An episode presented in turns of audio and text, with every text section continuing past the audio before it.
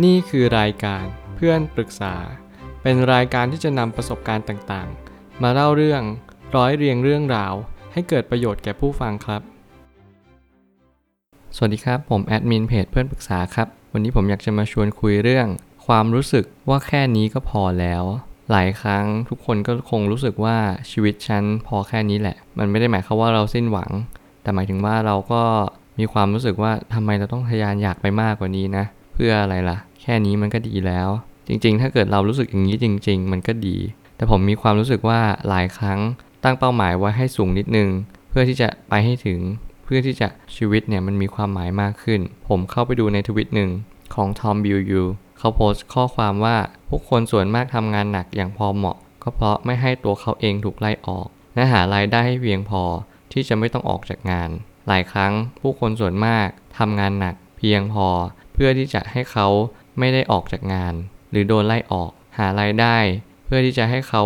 มีความสุขแค่นี้ และเขาก็หวังอะไรน้อยๆ ซึ่งผมคิดว่าจริงๆมันดีมาก แต่เราต้องหวังเยอะก่อนแล้วค่อยหวังน้อย หมายความว่าถ้าเกิดสมมติมันไปไม่ถึงจริง ๆ เราค่อยคิดแบบนี้ หลายครั้ง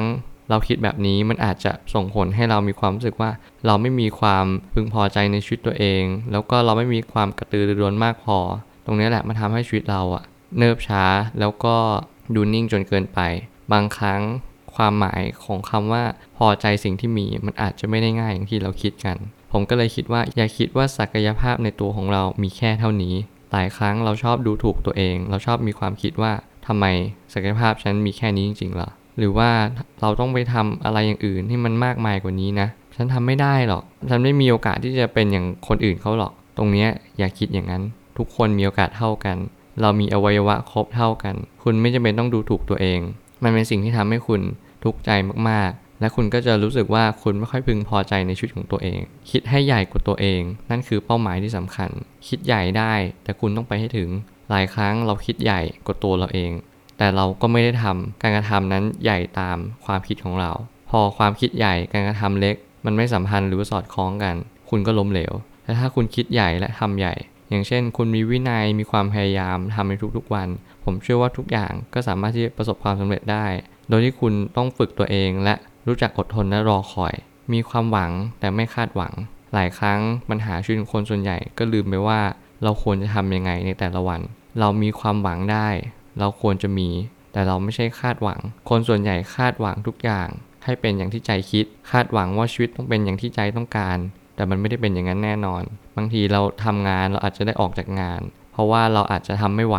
หรือแม้กระทั่งมีเหตุให้ต้องออกจากงาน รายได้ที่เคยมี มันกลับไม่เพียงพอต่อรายจ่ายในแต่ละเดือน คุณก็จำเป็นต้องปรับตัว หรือว่าต้องหางานใหม่ ทุกอย่างการเปลี่ยนแปลง การแปลเปลี่ยน มันเป็นสัจธรรมที่คุณต้องยอมรับทำงานอย่างพอดี หารายได้อย่างพอดี นี่คือสุขทางใจแล้ว หลายคนก็ไม่รู้ว่าสุขทางใจคืออะไร ก็ไปตามหาความสุข ก็คิดว่ารายได้มันจะเป็นตัวบ่งบอกของความสุข บางทีมันไม่ใช่ ความรวยมันคือความสุข บางทีมันก็ไม่ใช่ การทำงานมันคือความสุข บางทีมันก็ไม่ใช่ ผมคิดว่าการตามหาความสุขที่แท้จริง คือคุณต้องรู้ว่าสิ่งนั้นให้ความสุขยังไงแก่คุณบ้าง บางทีเขาว่าความดีมันอาจจะเป็นความสุขในระยะยาวก็ได้ ผมอยากให้คุณลองคิดสักนิดหนึ่งในเรื่องของความดี แล้วก็ทำงานอย่างพอดี ความพอดีและความดีเนี่ย อะไรที่มันวงเล็บเขาว่าดี ผมเชื่อว่าตรงนี้มันทำให้ชีวิตคุณ สามารถที่จะพัฒนาไปในจุดที่ดีขึ้นได้ ก็เพราะว่าคุณรู้แล้วว่าความดีมันสามารถที่จะดันคุณขึ้นไป ยกระดับชีวิตคุณให้ดียิ่งขึ้นกว่าเดิม โดยที่คุณไม่จำเป็นต้องกระเสือกกระสนไปทำอะไรเลย คุณแค่ใช้